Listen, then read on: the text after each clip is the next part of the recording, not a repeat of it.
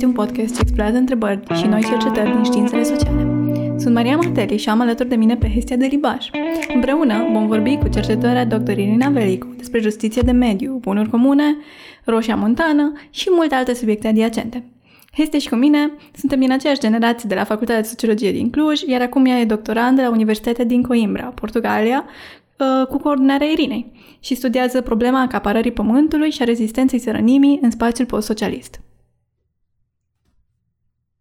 Voi începe prin a spune că discuția de astăzi dorește să aducă în prim plan niște probleme care de multe ori sunt uitate sau trecute cu vederea în luptele noastre politice, și anume problemele ruralului. Dacă mișcările emancipatoare au un focus în special pe urban, problema țărănimii este de multe ori privită ca ceva anacronic, ca ceva inadecvat timpul noastre, ca ceva ce trebuia poate deja să dispară. Și totuși, problema hranei, a relațiilor om-natură, este cât se poate de necesară de abordat în contextul actual, dat de inevitabilitatea unor catastrofe climatice globale. Invitata noastră, Ina Velicu, este o cercetătoare care lucrează pe teme legate de conflicte de mediu și sociale în țările postcomuniste, de la Centru pentru Studii Sociale Universitatea din Coimbra, Portugalia. Irina a lucrat ca și cercetătoare în cadrul Networkului European pentru Ecologie Politică, Entitle, are un doctorat în științe politice de la Universitatea din Hawaii și un masterat în studii internaționale de la Universitatea din Warwick. Salut, uh, Irina, și ne bucurăm să te avem aici să purtăm această discuție. Mulțumesc și eu de invitație. În momentul de față, coordonezi un proiect de cercetare, Just Food, pe tema justiției alimentare, care încearcă să facă legătura între rețele alternative de producție-consum și mișcările sociale și de mediu, cum ar fi Roșia Montană. Uh, luând în considerare schimbările climatice și pandemia actuală, o zonoză care a apărut din motive complexe, dar strâns legate de exploatarea capitalistă industrială a mediului și a altor animale, ce presupune justiția alimentară și de mediu? Da, um, proiectul acesta a început, uh, mă rog, în mintea mea a început acum câțiva ani cu o observație legată de faptul că în cadrul mișcărilor uh, sau mișcării naționale, să zicem, care a devenit naționale din Roșia Montana, existau foarte multe stand-uri, foarte multe piețe de semințe și, um, și m-a interesat să văd cam, care, cam ce se întâmplă în acest context și am aflat de Ecoruralis. Deci cumva am încercat să fac legătura între mm, Ecoruralis și Roșia Montana în, în proiectul meu. Dar, evident, din punct de vedere academic, am, am văzut că există o literatură, mai ales în, în Statele Unite, o literatură care se numește food justice, deci uh, justiție alimentară sau justiție. Mm, nu ne place să zicem hrană, nu aliment. Um, și în această literatură, să zicem, care era strâns legată de literatura de, pe, pe tema justiției uh, ecologice, se vorbea foarte mult de, despre faptul că a mânca mm, sau a produce alimente nu este o chestiune personală, ci un, un proces politic și deseori o, o luptă sociopolitică. Um, și se vorbea foarte mult în literatură despre pericolele depolitizării sistemului alimentar Uh, gentrificării, fenomenului de, din uh, mediul urban de deșert alimentar, care accentua inegalitatea existentă, um, sărăcia, foamea și sănătatea, evident. Din punct de vedere al, al justiției um, alimentare sau justiției uh, hranei, cele mai afectate de aceste nedreptăți Uh, sunt în primul rând persoanele din zonele, zonele marginalizate, de obicei persoane de culoare, de obicei uh, persoane cu venituri mici, evident. Și pentru, pentru aceștia, mâncarea de calitate, mâncarea de bază, nutritivă, sănătoasă,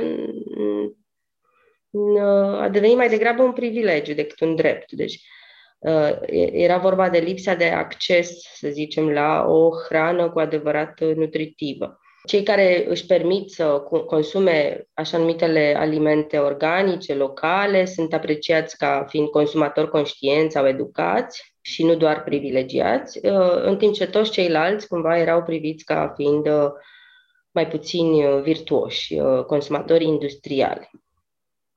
Și atunci aceste concepte de justiție ecologică și alimentară Uh, ele nu au apărut întâmplător uh, în contextul să zicem, rețelelor pentru hrană bio, ci au apărut într-un context, de fapt, de mișcări sociale, într-un context în care anumite persoane din, din zonele marginalizate, de exemplu din Carolina de Nord, a început acest un conflict privind depozitarea de deșeuri toxice.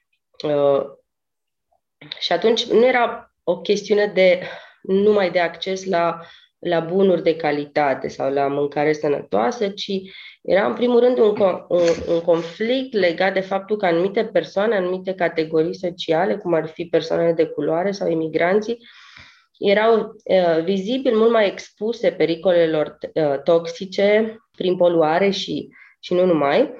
Și, practic, erau văzute, văzute privite și construite ca, ca și categorii sociale care pot digera gunoiul. Um, practic, niciun investitor nu, nu-și bătea capul să facă un depozit de deșeuri într-o comunitate în care locuiesc persoane înstărite și educate. De obicei, mergeau la periferie. Uh, în Catalonia, de exemplu, gunoiul industrial este la periferia Barcelonei. În Mexic, Honduras, Nicaragua, ai copii care se joacă în zone unde sunt metale grele. Alte exemple, nu, uh, știm foarte bine că deșeurile toxice sunt uh, cumva exportate de anumite state și, și corporații din nord uh, către țările mai sărace din sud. Și atunci toate aceste exemple de, de nedreptăți uh, combină aspectele de, de injustiție economică, socială și de mediu cu uh, injustiția, să zicem, al uh, hranei și, și producerii de, de hrană. Uh, deci ce aduce nou acest concept de justiție uh, este interesul de a conecta aceste probleme de injustiție economică, rasială, socială și de mediu. Uh, practic, cel care a scris o carte, să zicem, foarte importantă în domeniul Gottlieb, a extins definiția mediului și pe el îl interesa să, să încercăm să vedem ecologia și mediul ca pe, ca pe locul în care noi trăim și ca pe locul în care noi ca societate trăim, ne jucăm, mâncăm. Și atunci este important să facem aceste conexiuni între inegalități și excludere socială, dar și regenerarea pământului, uh, uh, sănătatea oamenilor și a ființelor pe planetă și importanța păstrării acestor uh, elemente pentru generațiile viitoare. Practic, durabilitatea nu mai era vorba de o durabilitate economică, ci este vorba de o durabilitate a condițiilor uh, juste, a condițiilor uh, egale și, de, și drepte de a asigura calitatea vieții pentru toate ființele și în viitor și în limitele ecosistemelor, desigur. Cam asta ar fi definiția cea mai simplă a justiției uh, alimentare. Și m-a interesat, evident, uh, și uh, literatura din punct de vedere al uh, așa numitei Um, paradigme a suveranității alimentare, care potrivit uh, mișcării internaționale a țăranilor via campesina, se referă în primul rând la, la dreptul, la libertatea oamenilor și a poporului, a popoarelor de, a, de a-și defini propriul sistem alimentar și agricol în contextul presiunilor uh, de a produce industrial. Și atunci uh, am văzut că și în România existau astfel de preocupări în cadrul rețelelor țărănești, cum ar fi Cutia Țăranului sau Eco Ruralis și am început să vorbesc cu persoanele care au, au inițiat aceste organizații de, de țărani. Mi-aduc aminte că un membru fondator al Eco Ruralis la început a fost chiar reprezentantul asociației de la Roșia Montană, Eugen David, și o persoană foarte activă încă de la început a fost Ramona Dominicioiu, care continuă să reprezinte această organizație de țărani, care la început avea doar, să zicem, câteva zeci de țărani și încet, încet, în, în ultimii 10 ani au crescut la peste 10.000 de, de țărani care au, au devenit membri ai acestei organizații. Și, de asemenea, Ecoruralis a devenit membră a Organizației Internaționale Via Campesina. Dar pe mine mă interesa inițial să văd cum uh, această organizație de țărane a, a, a apărut și în contextul mișcărilor um, anti, anti-minerit sau anti-fracking uh, de la Pungești. Deci era cumva exact în aceeași perioadă, uh, era clar că din ce în ce mai mult protestatari, protestatarii au fost uh, persoane din mediul rural, nu? care erau afectate de pericolul acapărării de, de, de terenuri, de pământ și resurse din zo- uh, zonele astea rurale. Și de multe ori vorbim de persoane în vârstă, femei, țărani, care încercau doar să-și protejeze, uh, să zicem așa, mijloacele de producție, mijloacele de trai, de bază, de la pământ până la semințe. Și genul ăsta de formă de activism de mediu în literatură se numește environmentalism of the poor, deci uh, activism de mediu al oamenilor simpli, al oamenilor uh, obișnuiți, uh, nu al organizațiilor, să zicem. Dar, evident, uh, în, în timp, acești oameni uh, și-au dat seama de necesitatea de a se organiza și sub o formă uh, mai uh, formală pentru a-și reprezenta interesele. Nu? Și uh, e, e foarte important să ne aducem aminte că înainte de protestele care au făcut Roșia Montana, să zicem, o cauză națională, au fost cel puțin 10 ani de, de muncă local, la nivel local, dar și internațional, de a formaliza, să zicem, uh, o, această, o astfel de mișcare grassroots, no? locală, dar și transnațională. Practic asta m-a interesat și mă interesează în continuare aceste eforturi uh, constante de, ale unor oameni de a construi astfel de mișcări de emancipare pe termen lung. Mm, iar în momentul de față mă interesează mai mult cum se poate vorbi despre emanciparea și bunăstarea persoanelor de la, de la țară, a țăranilor, agricultura lor tradițională fiind cum constant devalorizată, nu? ca și munca de reproducție socială a femeilor pur și simplu considerată neimportantă din punct de vedere economic, deoarece nu aduce profit sau nu aduce sau se consideră uh, neimportante din punct de vedere comercial. Iar dreptul la semințe este un, uh, un subiect foarte important în momentul de față, mai ales în contextul noii declarații ONU privind drepturile țăranilor și se referă la libertatea lor de a reproduce propriile semințe ca mijloc de producție și de reproducție.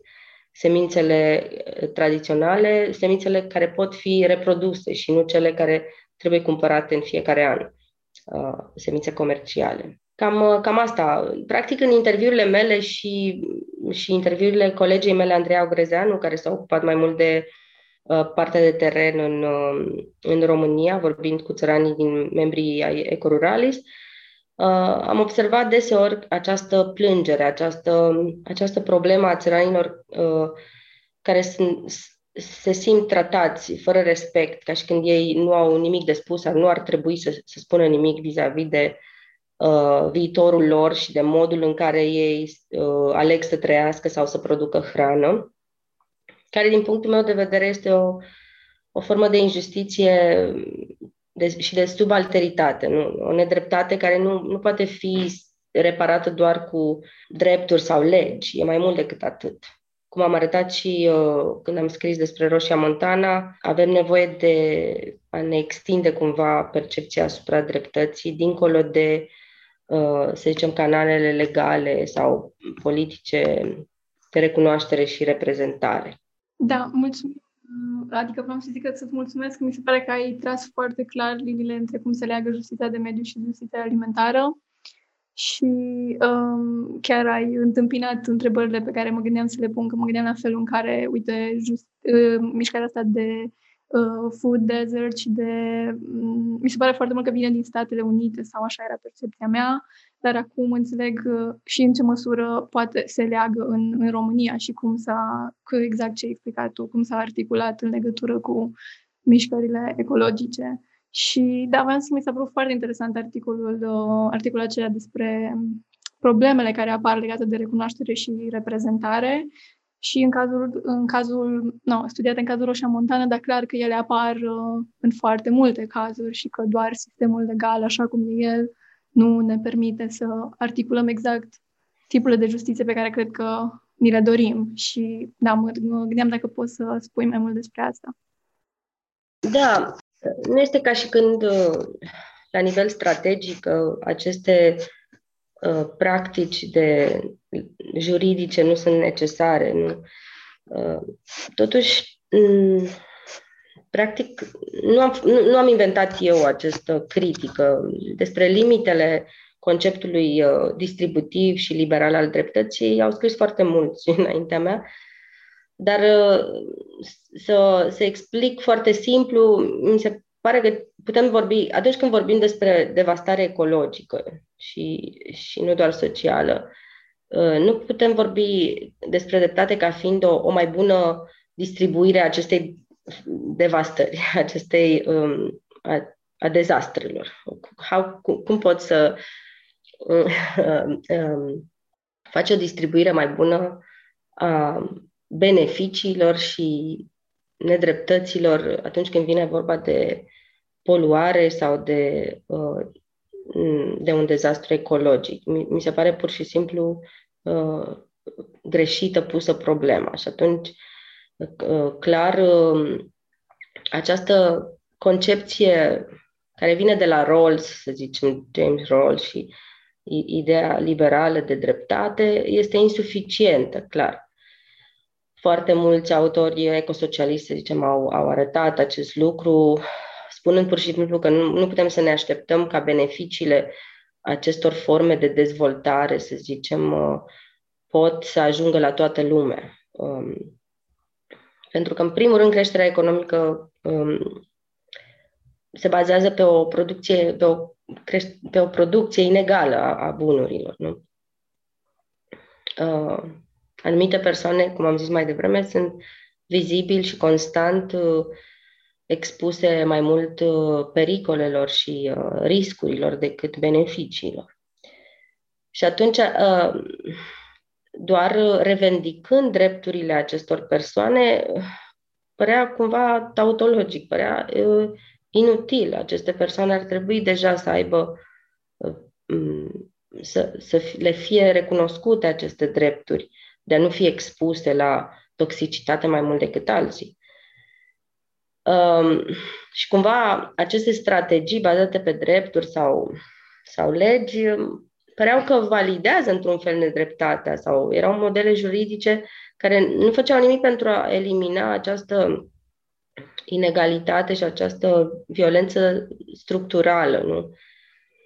Iar uh, ce am încercat eu în, ace- în, în articolele mele a fost să arăt inclusiv ace- același lucru, că orice formă de revendicare, să zicem, de, de drepturi, este insuficientă chiar și, chiar și în, în contextul Roșiei Montana. Să ne gândim, de exemplu, la aceste conflicte, conflicte miniere în care um, oamenii erau compensați, să zicem, pentru, pentru uh, faptul că se va întâmpla acest proiect. Nu? Și atunci primeai o compensare financiară, mai mult sau mai puțin uh, satisfăcătoare și era invitat să pleci. Cam asta, cam asta era singurul beneficiu pe care îl, îl aveai în, în acel context. Și, bineînțeles, promisiunea de slujbe, care s-a dovedit a fi o minciună pe termen lung, uh, s-ar, s-ar, fi, dovedit, s-ar fi dovedit că, că este o minciună. Dar mai mult decât atât, mai mult decât posibilele beneficii în, ca, în cadrul unor astfel de exploatări, uh, era vizibil faptul că în multe, în multe din dezbaterile, în multiplele dezbateri și, și ciocniri între autorități și, și localnici și oamenii de la Roșia, uh, ei erau recunoscuți, în ghilimele, ei erau văzuți ca oameni sau țărani, muncitori, într-un sens peiorativ, în primul rând, oameni care nu sunt educați. Ne aducem aminte, de exemplu, când Băsescu i-a, invita, i-a vizitat pe roșieni, Uh, și tot ceea ce făcea, asta e, apare pe YouTube, de fapt nu am fost acolo, dar toată lumea poate să vadă, practic el le spunea să, să nu mai ceară ceea ce este nerezonabil din, perspe- din perspectiva lui ca elită economică. Și să asculte de alții care știu mai bine cum ar trebui să meargă economia, nu? Deci, practic, uh, Băsescu făcea ceea ce se numește silencing, deci îi invita la tăcere, la să-și ocupe locul lor de, de oameni care nu pot vorbi despre politică sau despre ce este rezonabil din punct de vedere politic și economic. Și astfel de exemple sunt multiple. Nu. În, um, în articolul meu am folosit, l-am folosit pe Ransiel pentru, pentru că el mi-a atras atenția asupra faptului că asta nici măcar nu este o problemă de dreptate, este preliminară dreptății, preliminară a ceea ce putem noi să vizualizăm sau să ne imaginăm că ar putea să fie dreptatea. Pentru că este o formă uh, sistemică de, de, de abuz mai apropiată de, de gândirea colonială și patriarhală decât de, să zicem, um, gândirea liberală asupra dreptății. Și atunci uh, gestul paternalist uh, de a poate recunoaște suferința uh, este insuficient. Pentru că pur și simplu în astfel de dezbateri, consultații publice la care mulți dintre roșieni, într-un final, nici nu au mai vrut să participe, pur și simplu nu erau nu aveau loc de pe poziții de egalitate ca ființe politice. Și din nou, din nou Rancière exact despre asta vorbea, că problema preliminară a dreptății este de fapt că anumiți oameni de-a lungul istoriei nu au fost văzuți ca oameni politici, ca uh, agenți politici. Și atunci expresia lor de, de suferință era văzută ca o chestiune privată, o chestiune care nu, nu are importanță pentru, pentru public, pentru politică. Și, într-adevăr, uh, literatura de specialitate despre justiție vorbește despre minorități și despre acordarea de drepturi egale și recunoaștere. Însă recunoașterea, din nou, nu este doar o chestiune care se poate distribui. Este și o normă socială, uh, este se întâlnește în viața de zi cu zi, este, este aproape invizibilă, poate fi o formă de uh, toxicitate invizibilă. Nu? și în orice caz necesită mai mult decât o invitație formală la aceeași masă de negociere, atâta timp cât nu poți decide termenii discuției. Uh, a decide termenii discuției uh, este de fapt un conflict asupra situației, nu, nu un conflict asupra soluțiilor la situație. Se vorbea foarte mult despre soluții pentru sărăcia din uh, Roșia Montana, dar de fapt nu se vorbea de ce vorbim de sărăcie fix la Roșia Montana și de ce vorbim atât de mult în, în acest context de sărăcie. Nu? Uh, practic, uh, nu se vorbea despre situația în sine, nu, nu se vorbea despre ce avem în comun în această situație. Uh, iar Rancière numește asta o, o formă de disensus, de, de, de, nu se vorbea despre dezacordurile fundamentale vis-a-vis de ce ar putea să însemne dezvoltare în, în mediul rural. Și, și vedem aici din nou conexiunea cu, cu ceea ce se întâmplă chiar și acum. Eugen David avea avea o vorbă să spună ce se întâmplă la Roșia Montana, se întâmplă peste tot în mediul rural și nu interesează pe nimeni. Um, deci trebuie o altfel de viziune asupra ce este de făcut și ce avem în comun. Roșia Montana cu, cu, cu restul zonelor rurale din, din România. Um, iar eu asta am văzut la Roșia, că pe lângă procedurile standard de, de, de solicitare a respectării drepturilor, de solicitare de participare și așa mai departe, care erau cumva proceduri standard de, de, a, de a lupta pentru mai multe dreptate, dar s-a, s-a văzut clar și o determinare de a schimba termenii discuției la Roșia Montana, de a nu lăsa monopolul uh, dezbaterii să fie strict despre uh, slujbe și prosperitate, ca și când uh, lucrurile sunt clare în acel, în acel sens.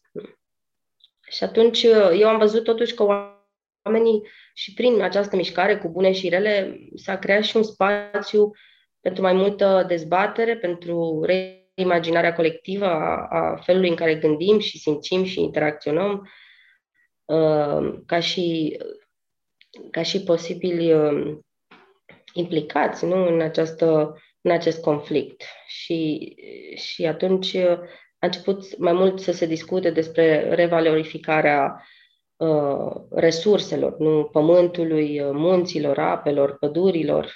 Deja în 2013 nu mai era la fel de ciudat să vorbești despre aceste lucruri, așa cum era, să zicem, în 2005, când practic, uh, sau în 2007 când am ajuns eu acolo, practic, oamenii vorbeau cu rușine și supărare despre despre lucrurile astea, pentru că le-a fost interzis un astfel de discurs în care și altceva decât, uh, uh, să zicem, slujbe prost plătite sau nesigure uh, mai conta. Cam asta vreau să spun. Nu știu dacă am fost foarte clară, dar din punctul meu de vedere, aici nu a fost doar vorba de, să zicem, organizare, formalizare mișcării, reprezentare, ci a fost și cumva o schimbare mai profundă la nivelul vieții de zi cu zi a, a oamenilor, a roșienilor, în care ei uh, și-au imaginat și și-au permis să facă și altceva decât să se îngrijoreze pentru, pentru că nu au de lucru sau pentru că nu au uh, uh, că viața lor nu este validă așa cum este. Și au făcut și altceva decât ce li s-a spus să facă, să tacă și să accepte orice situație. Uh, iar asta sună, a rezonat foarte mult cu, cu ceea ce Rancier a scris în cartea lui uh, Nopți proletare, în care, practic, uh, muncitorii, mă rog, el, el analiza jurnalele muncitorilor din Revoluția din 1830, care, care își făceau timp, mai ales noaptea, seara, să mai facă și altceva decât muncă și, și, și odihnă pentru o nouă zi de muncă. Și făceau ceea ce nu li se permitea să facă, uh, să, să citească ziare, să scrie poezii, să, să discute despre problemele lor uh, cu aceeași uh, încredere că ceea ce gândesc ei este valid și la fel și la Roșia Montana. De fapt, ce m-a șocat a fost să văd cât de, cât de dornici erau mulți dintre rășieni să vorbească și să-mi împărtășească poeziile lor și gândirea lor despre valorile lor. Mm, nu cred că cineva îi ascultase cu adevărat uh, înainte ca această mișcare să se dezvolte. Mm, cel puțin nu, nu persoanele oficialii care se presupune că îi, îi reprezentau ca cetățeni. Dar, dincolo de, să zicem, o, un act de afirmare identitară, e, aici nu e vorba doar de valoarea sau, sau de gândirea unui anumit grup. Nu? E vorba, în primul rând, de capacitatea de a nega o identitate care te, te constrânge. Nu? Ei, ei erau, în primul rând, constrânși să fie doar muncitori sau mineri. Asta li se spunea că sunt meniți să facă, să facă minerit, altceva nu, nu știu să fac sau nu trebuie să fac. Și atunci uh, o formă de a-și exercita puterea politică este tocmai să, să nege o formă de identitate care, care nu îi mai reprezenta, care nu mai avea sens pentru ei. Da, cam asta vreau să spun. Foarte frumos spus și adevărat că oamenii nu sunt blocați într-o singură formă de identitate, așa cum îi văd alții. Mă gândesc totuși că aceste mișcări sunt destul de complexe și aici există și riscuri. În sensul ăsta, se poate vorbi și de ecopopulism sau politică populistă regresivă? Da, desigur. Mm, o mișcare e în mișcare. Sunt foarte multe forțe care, care apar, care au apărut nu? Și, și, și au tras în mai multe direcții, să zicem. De fapt, mi-aduc aminte că s-a și vorbit la început de că am senzația că unul dintre reprezentanții, primii reprezentanți politici care, care au, um, care au, tras aten- au atras atenția asupra pericolelor uh, la, de la proiectul minier a fost, a fost un politician uh, conservator, nu mai știu exact, Uh, și, și evident că genul ăsta de discurs nu, împotriva acapărării pământurilor, împotriva extractivismului are o rezonanță și naționalistă, nu? Um, uh, este o istorie în acest sens. Iar uh, partea luptelor pentru autodeterminare, oamenii au reinventat, au tot mereu argumentul acestei forme de patriotism și naționalism ca, o, ca un atașament față de un anumit teritoriu, față de o anumită identitate și uh, mijloace de producție nu pentru a trăi.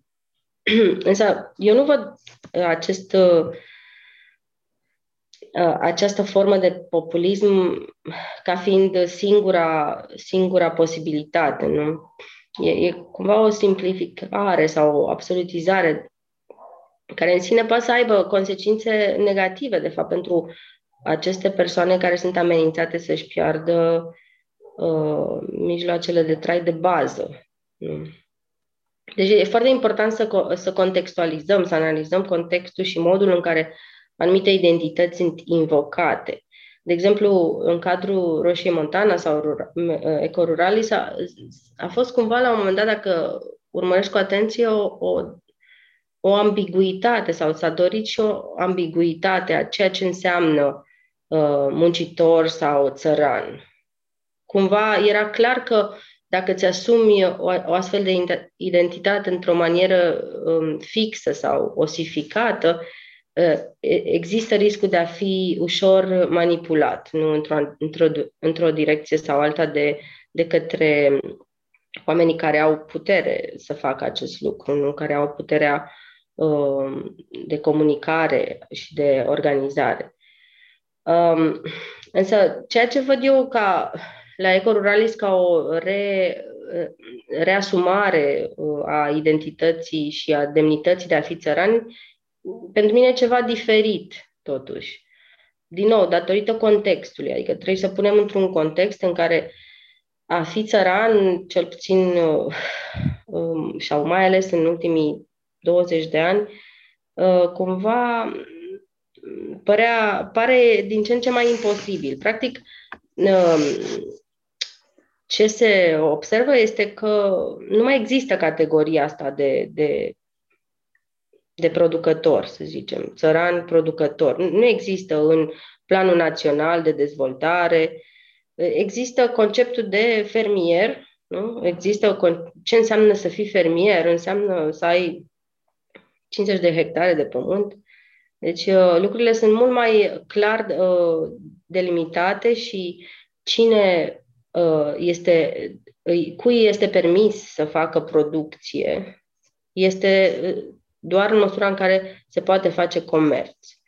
Și atunci toți cei care, care fac uh, agricultură de subsistență, ei sunt uh, clar lăsați în afara acestei uh, legitimități de a fi producător și atunci ei rămân nu numai într-o economie gri, dar devin o problemă juridică și socială. Problema, deci atunci când vorbim de populism și de problemele mediului rural, trebuie să vedem cine folosește uh, termenul de țăran și cu ce scop. Uh, contează foarte mult contextualizarea acestor uh, organizații, uh, muncii acestor organizații. E, e greu de mers uh, pe, pe linia asta subțire între populism regresiv, populism uh, progresiv, uh, Ehm, din punctul meu de vedere, este important ca oricine folosește astfel de, să zicem, uh, uh, populisme, să, să, să realizeze că nu există o autenticitate sau, o, o omogen, sau un grup omogen de, de, de oameni implicați în agricultură. Nu se poate vorbi la fel de fermierul care are acces uh, sau îi este facilitat uh, accesul la, um, la fonduri speciale și majoritatea celor uh, câteva milioane de țărani care, care nici măcar nu au, nu, nu, nu au cum să aplice pentru astfel de fonduri. Um, nu vorbim despre modul nu mai vorbim despre ce am vorbit mai devreme de, de uh, problemele preliminare ale dreptății, și anume faptul că majoritatea acestor țărani și uh, producători foarte mici de subzistență sunt, de, din nou, văzuți ca uh, neeligibili, dar sunt de fapt văzuți ca ignoranți, grupuri ignorante de, de oameni care nu știu că trebuie să schimbe modul de a produce și modul de a, de a fi pentru a, pentru a ține pasul, nu? De exemplu, presiunea în mediul rural este să nu doar să produci mai mult, dar să produci cu, presi- cu, cu pesticide, nu? Pentru, pentru a produce mai mult. Uh, presiunea în mediul rural este să cumperi semințele, mai ales că nu ai timp sau poate nu, nu mai poți uh, să le reproduci uh, și să nu le cumperi în fiecare an. Deci sunt mult mai multe probleme de analizat despre ce înseamnă în, zi, în zilele noastre să, să fii țăran și, și cine folosește sau invocă o astfel de categorie de oameni cu ce scop. Nu? Cred că între protecționism, naționalism, patriotism și politică progresistă există o linie subțire pe care trebuie să meargă o mișcare de emancipare într-un sens care contextualizează și la nivel local și la nivel, să zicem, internațional, național și internațional aceste practici, aceste uh, forme de producție și de forme de, de a trăi, de fapt. Că uh, se vorbește mult prea mult de producție și mai puțin de cum anume pot acești oameni să, să trăiască, să aibă o viață decentă, fără neapărat să devină agenți economici. Sau să nu, să nu fie nevoit să plece din țară pentru, pentru a supraviețui. Nu? Um, cred că cumva și politicienii de dreapta și de stânga au fost uh, con- au fost tot mereu oarecum condescendenți vis-a-vis de clasele muncitoare și de țărani și asta a sporit foarte mult impasul și mm, hrănește, de fapt, discursuri extremiste care sunt uh, simpliste și nefolositoare la urma urmei. Um, pentru că nu, nu iau în serios uh, impactul traumatic uh, al uh, politicilor uh, de până acum asupra populației. Nu? În articolul tău uh, cu Garcia Lopez propui o variantă pentru The Commons, bunuri comune. Ai putea să ne spui un pic mai mult despre povestea bunuri comune uh, de la Hardy, Nostrom și felul în care vedeți voi regândirea acestui concept din perspectiva ecologiei politice? Da, conceptul ăsta de bunuri comune sună așa foarte tehnic, dar de fapt se leagă foarte mult de ce am vorbit până acum. Um, ne gândim, să zicem, că înainte în România se, se vorbea de obște să tească sau um, pur și simplu de, um, să zicem, uh, pășuni, păduri, apă, uh, care erau folosite în comun, care erau folosite de o anumită comunitate și evident că uh, oamenii aveau un interes să aibă grijă de, de aceste bunuri. Uh, acum se vorbește și de uh, grădini urbane, platforme digitale, locuințe publice, nu? ca bunuri comune, uh, dar inițial uh, se vorbea mai mult despre mediul rural. Nu? Și acest termen, să zicem, a devenit cumva un termen o, o școală de gândire nu importantă după ce Ostrom a primit premiul Nobel pentru teoria ei uh, privind bunurile comune, privind commons. Ea a, a deschis cumva um, discuția și a propus uh, o formă instituționalizată de a, de a analiza aceste de, de a analiza uh, modul de guvernanță colectivă a, a acestor uh, bunuri, dincolo de Uh, să zicem, uh, guvernarea prin economie de stat sau prin uh, piață. Ea a vrut să arate că se poate și altfel. În primul rând, a vrut să-l, cre- să-l critique pe, pe Hardin, care vorbea despre bunuri comune ca fiind uh, inevitabil uh, ajungând să fie folosite cumva abuziv pentru că atâta timp cât uh, ele sunt pentru toată lumea, sunt pentru nimeni, cum ar veni.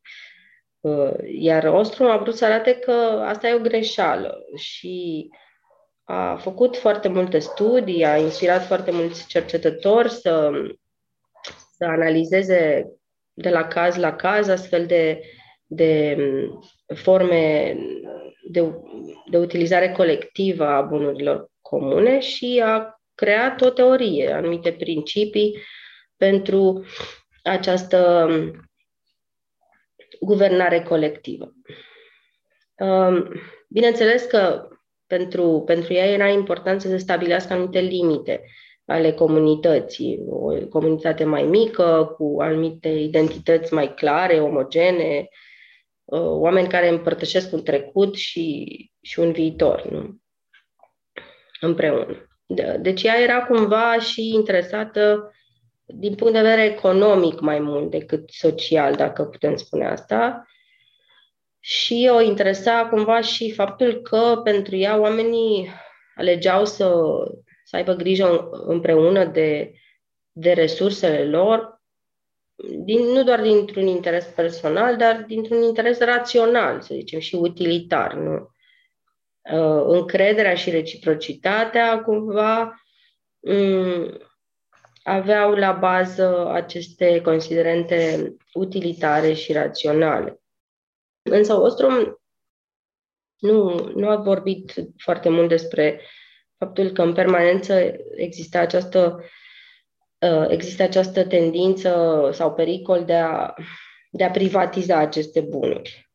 Uh, nu a intrat foarte mult în acest subiect și atunci alți, alți cercetători, să zicem, mai uh, dintr-o perspectivă mai puțin liberală, mai, mai socialistă, să zicem, feminist, ecosocialism, uh, au început să vorbească despre faptul că trebuie să ne uităm la aceste bunuri uh, mai degrabă ca niște procese. Au, au propus un verb în loc de uh, commons, vorbesc de mai mult de commoning, adică de ceea ce poate fi definit ca o muncă colectivă de a păstra și de a reproduce bunuri comune.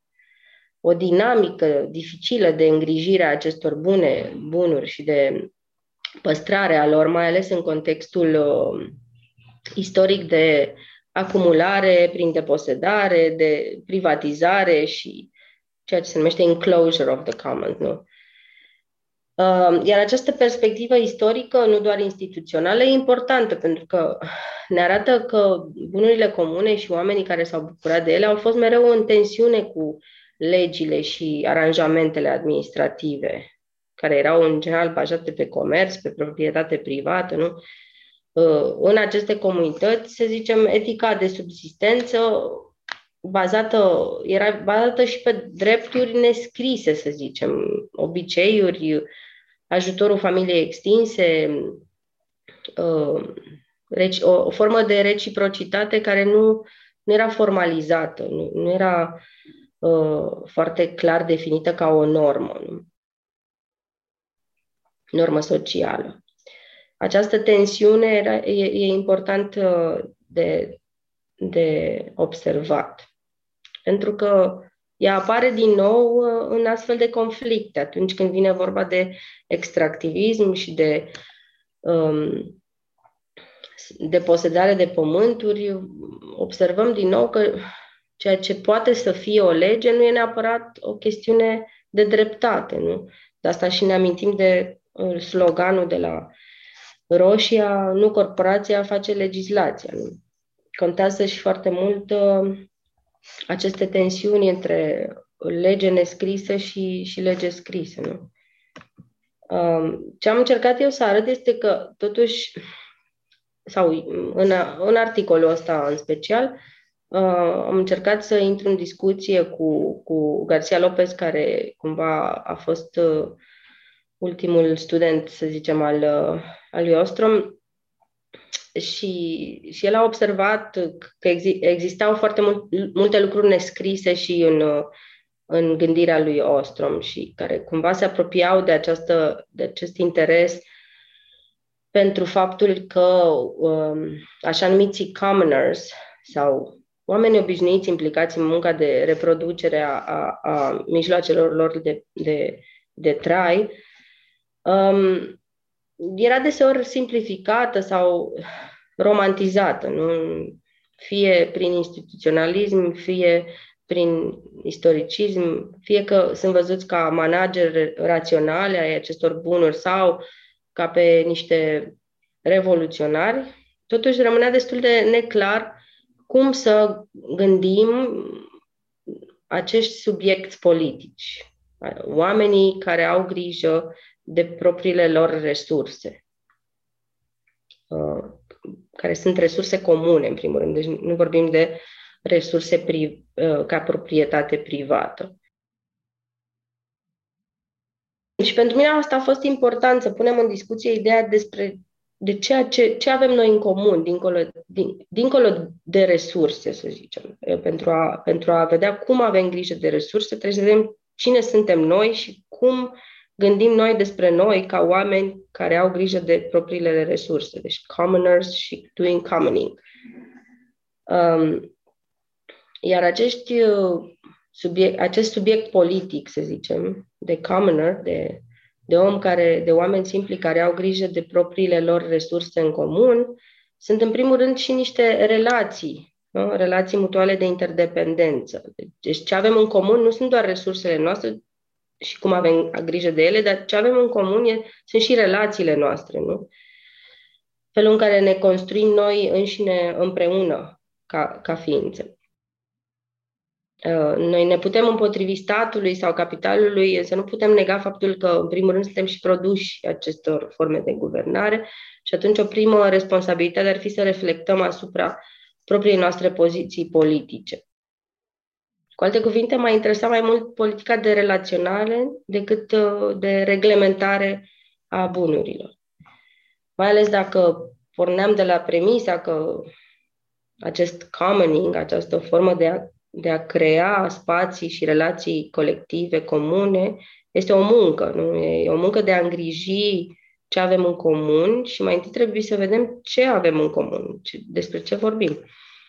Uh, nu este o simplă gestionare tehnică a unor resurse. Nu? Cum era și la Roșia Montana, nu, nu vorbim doar de aur, nu vorbim doar de ce putem exploata, nu vorbim și poate nici nu vorbim doar de pământ. Vorbim de ce avem noi în comun, ce vrem noi și cine suntem noi. e, mai, e dincolo de, um, de bunuri ca uh, resurse. Și atunci, uh, a, foarte simplu spus, asta am încercat să arăt că munca, bun, munca de a îngriji bunurile comune trebuie să rămână munca tuturor oamenilor de a se relaționa și de a produce uh, în comun um, bunurile materiale și non-materiale care, care le fac viața posibilă. Nu știu dacă am fost destul de clară. Ai fost foarte clară. Uh, da, mi s-a părut că ai, ai tras foarte bine și legăturile între critica lui Ostrom la Hardin, care iar e extrem de uh, valabilă și bine că există, și cred că și um, un pic ce, ce vine după Ostrom, uh, care da, poate are o perspectivă care vede actorii mai degrabă ca actori raționali, um, ceea ce acum uh, uneori e privit un pic critic, pentru că până la urmă nu suntem până la capăt raționali în toate instanțele. Și da, mă gândeam dacă poți să spui poate un pic și despre cum um, ați fost sau ai fost uh, inspirat de conceptele lui Judith Butler în toată povestea asta legată de vulnerabilitatea comună a subiecților și agenților politici și de ideea de non-suveranitate. Am observat așa din, din, în, în discuția mea cu Garcia Lopez uh, că, că se vorbea despre vulnerabilitate și despre limitele noastre de a cunoaște. Nu? O mare problemă era uh, această limitare a subiectului, dar uh, cumva uh, apărea tot mereu ca o problemă, nu? Uh, vulnerabilitatea apărea ca o, aproape ca o patologie, ca, ca pe o problemă de rezolvat, nu?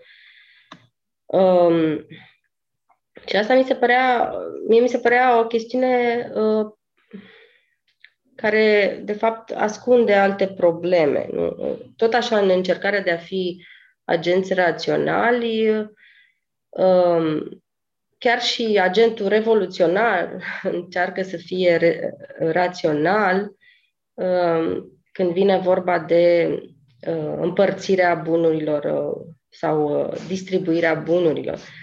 Uh, dar aici, din nou, se, se vorbea mai puțin de, să zicem, de, de relații, de, de politică de relaționare. Nu? Asta face, în primul rând, o mișcare sau într-un grup de oameni, în primul rând, trebuie să ai grijă de relațiile pe care le construiești, că altfel nu, nu poți să ai o acțiune colectivă. Nu?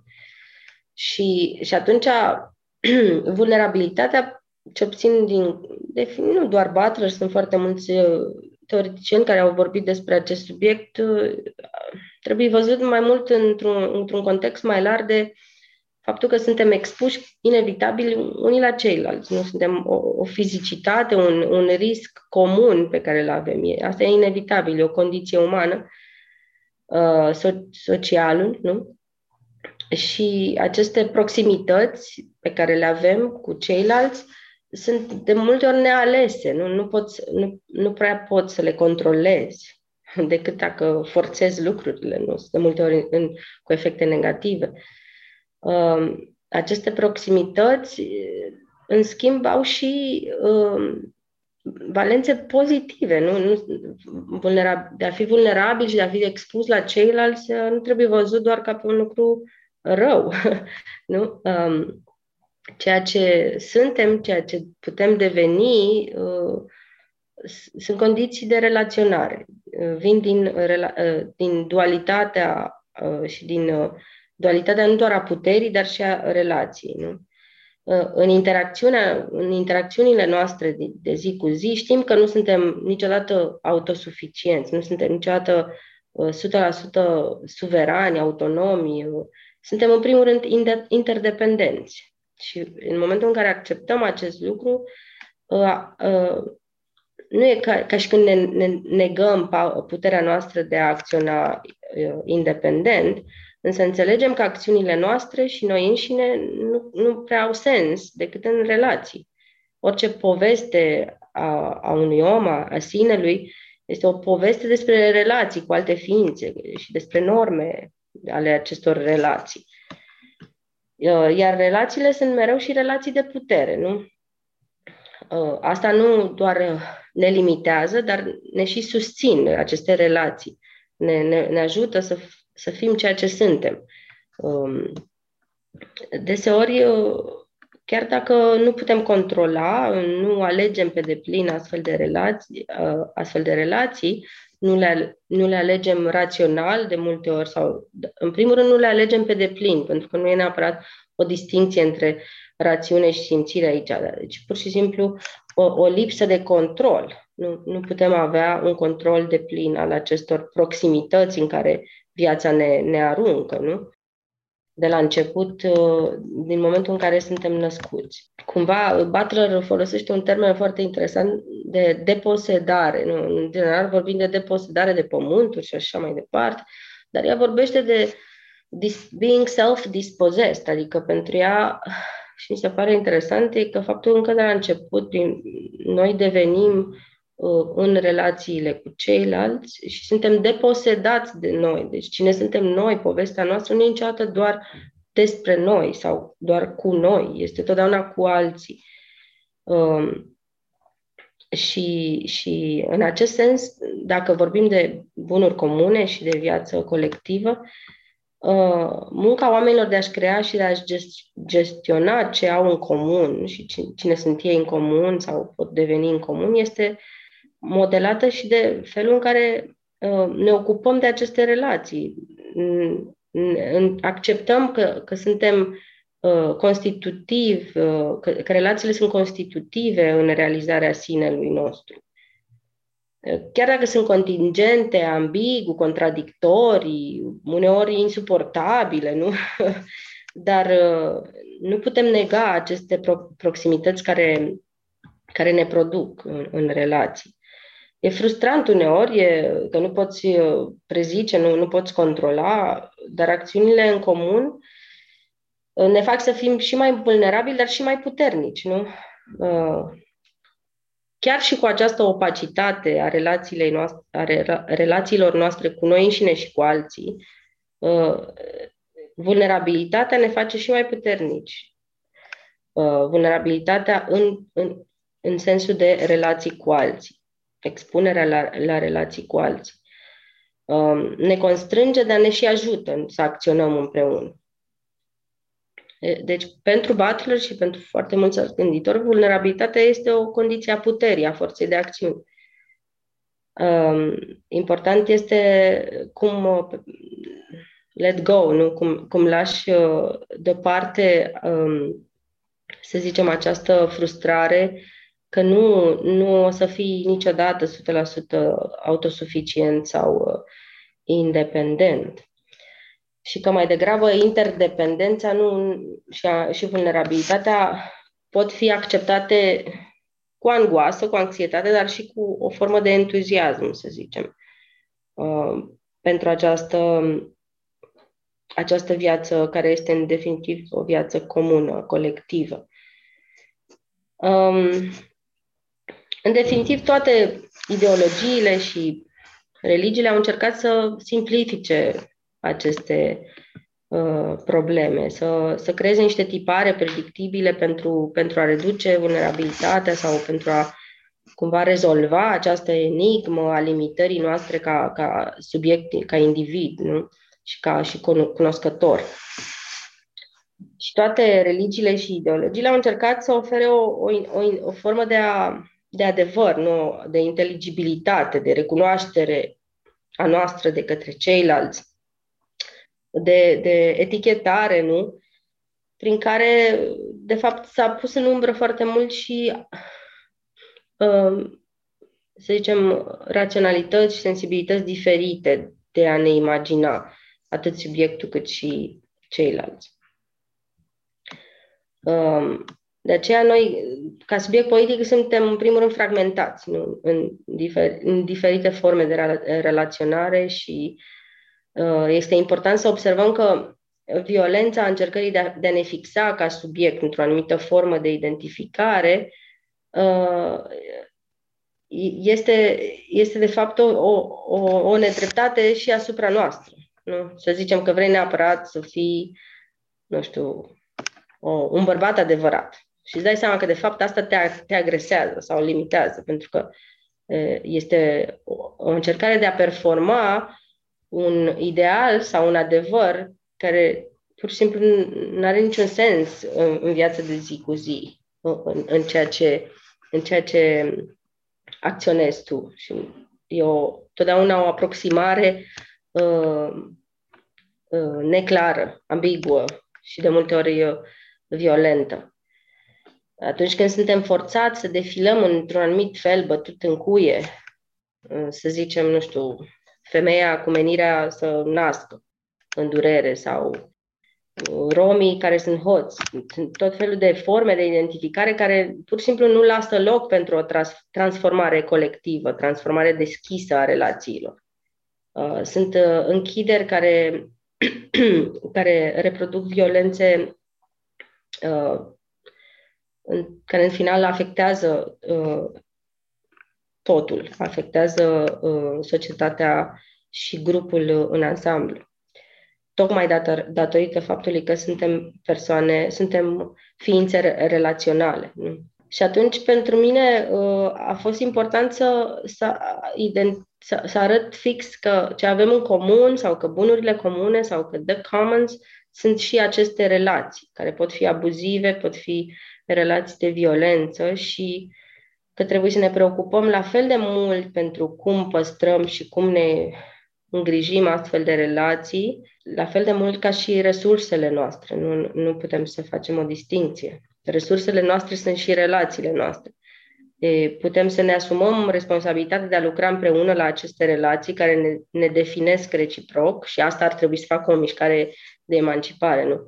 Chiar dacă este de, chiar dacă, de fapt, asta este munca cea mai dificilă într-o relație. într-o mișcare, munca de relaționare. Mulțumesc că foarte frumos spus și explicat. Chiar m-a făcut să mă gândesc la multe, la multe lucruri. Pe de-o parte, imediat mi-a venit în cap acest roman uh, The Dispossessed uh, al Ursula K. Le Guin, când ai pomenit de acest cuvânt și practic de utopia ambiguă a acelor oameni uh, care nu aveau, da, proprietăți, ca să zic așa, nu aveau proprietăți și se relaționau într-un fel, să zicem, anarhist și, pe de altă parte, la toată chestiunea asta, cât de importante erau relațiile în carte, cât de importante sunt relațiile în realitate pentru noi. Um, și chiar mi-a, mi-a amintit că acum, în perioada asta, citesc uh, doi um, teoreticieni în filozofia politică, uh, Sue Donaldson și Will Kimlicka, și ei spun că o parte din datoriile noastre, că ei vorbesc despre și despre datorii și drepturi,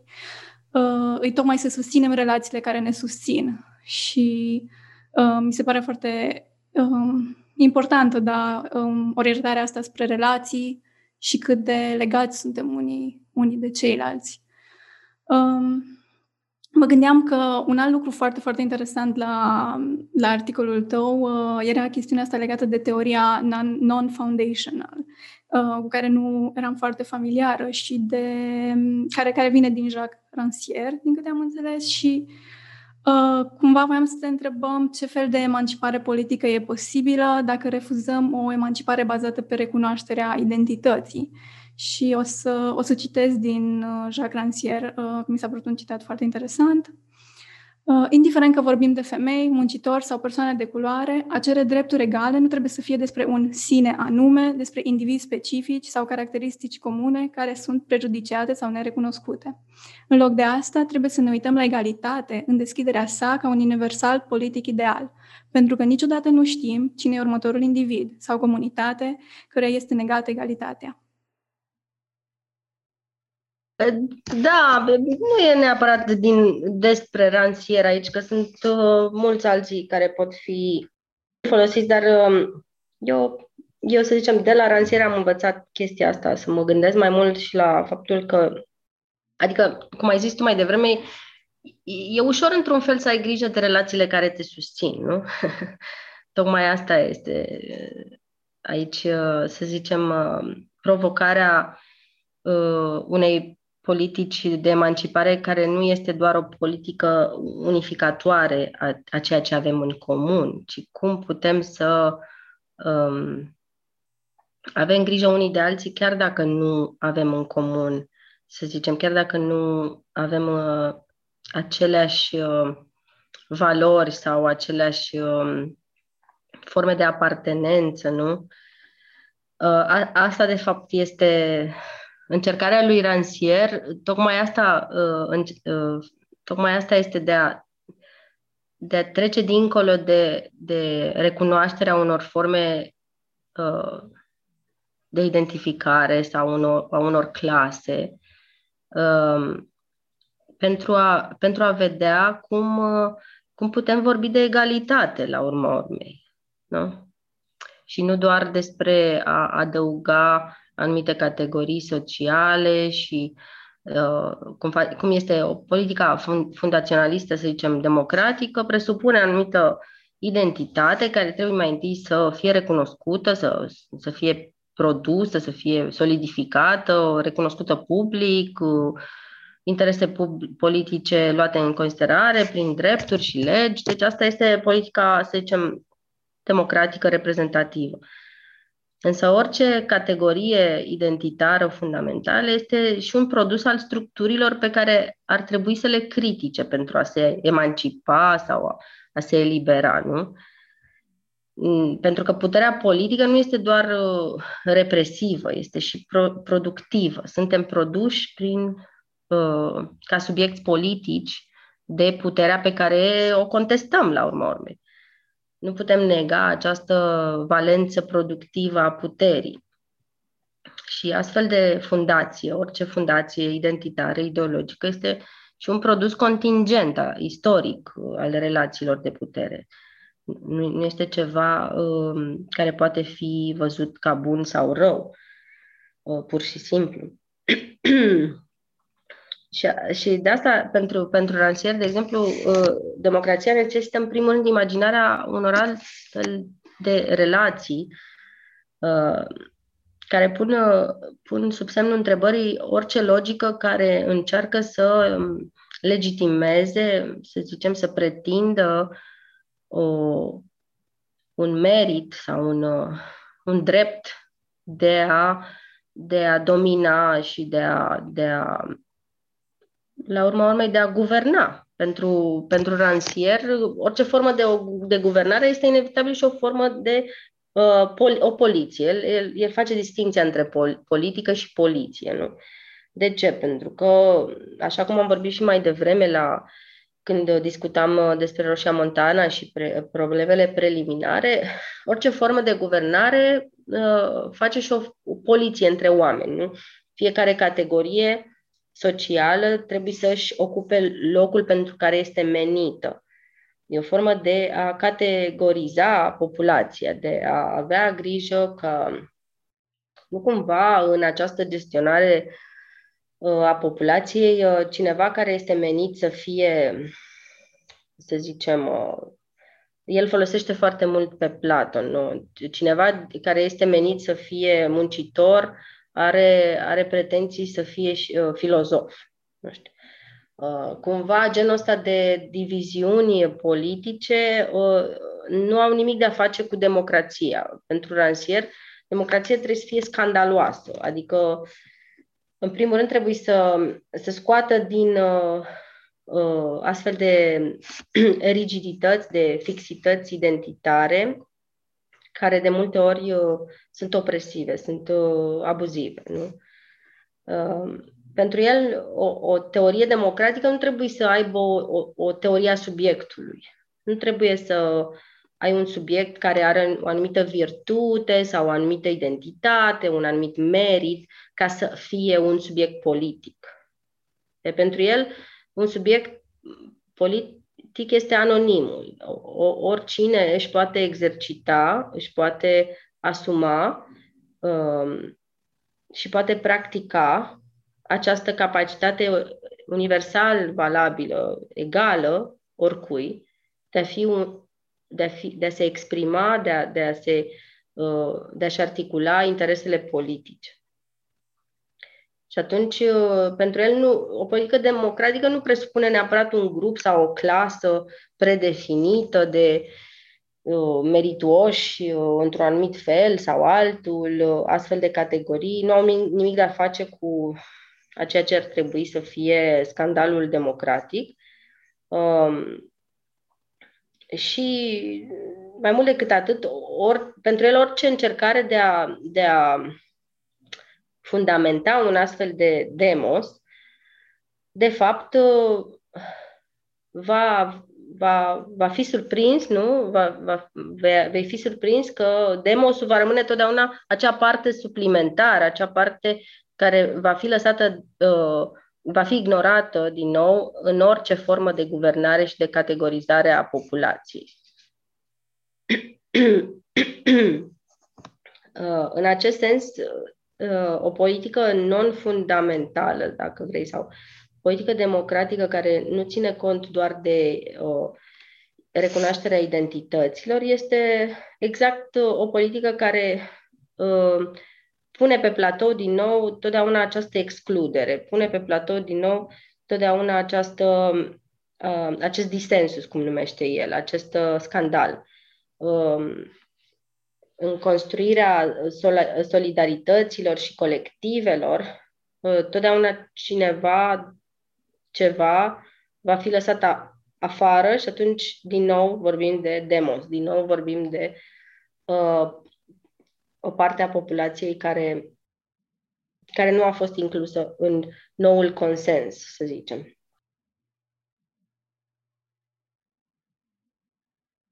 Este cumva o lipsă de fundament, nu, nu în sensul că fundamentele nu există. De fapt, nu o să putem trăi niciodată fără fundamente sau fără identități.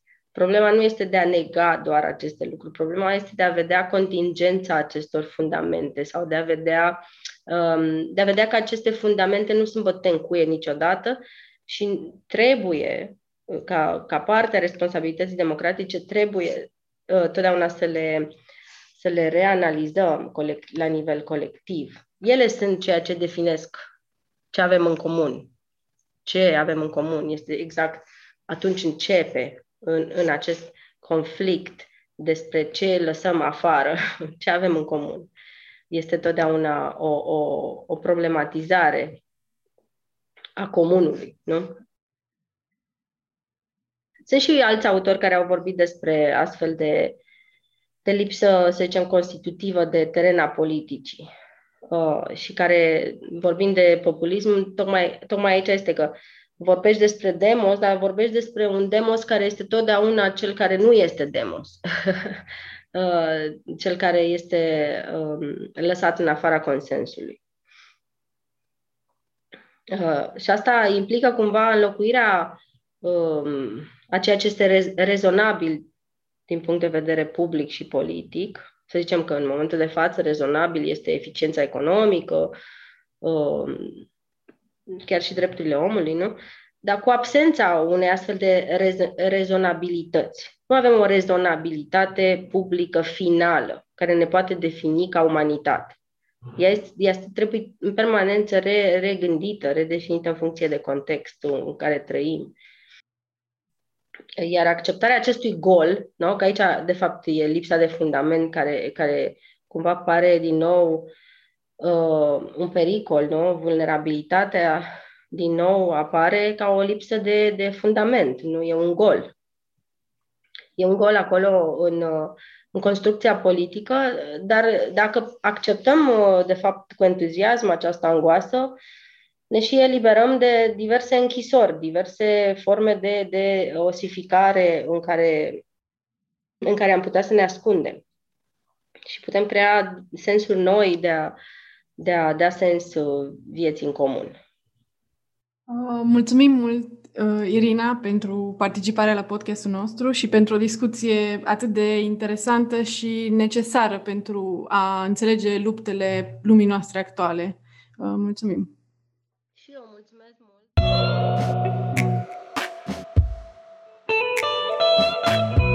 Vă invităm să ne susțineți munca de accesibilizare a cercetărilor sociologice cu o donație pe Patreon și mulțumim tuturor celor care au făcut-o sau o fac deja. De asemenea, puteți să ne susțineți și dând un share sau trimițând direct un episod preferat unei persoane dragi. Ați ascultat podcastul Contrasens. Mulțumim că ați fost alături de noi. Invitata în acest episod a fost Irina Velicu. Episodul de astăzi a fost produs de Maria împreună cu Hestia. Intro și outro de Kind Studios. Mai multe despre Contrasens aflați pe pagina noastră de Facebook. Ne puteți asculta pe SoundCloud, YouTube, iTunes și Spotify. Așteptăm părerile voastre sau eventuale întrebări la adresa noastră de e-mail contrasensaron.protonmail.com Pe curând! Dar nu vorbi foarte repede. Ha? N-ai vorbit foarte, foarte Da, da, repede. nimeni nu ascultă.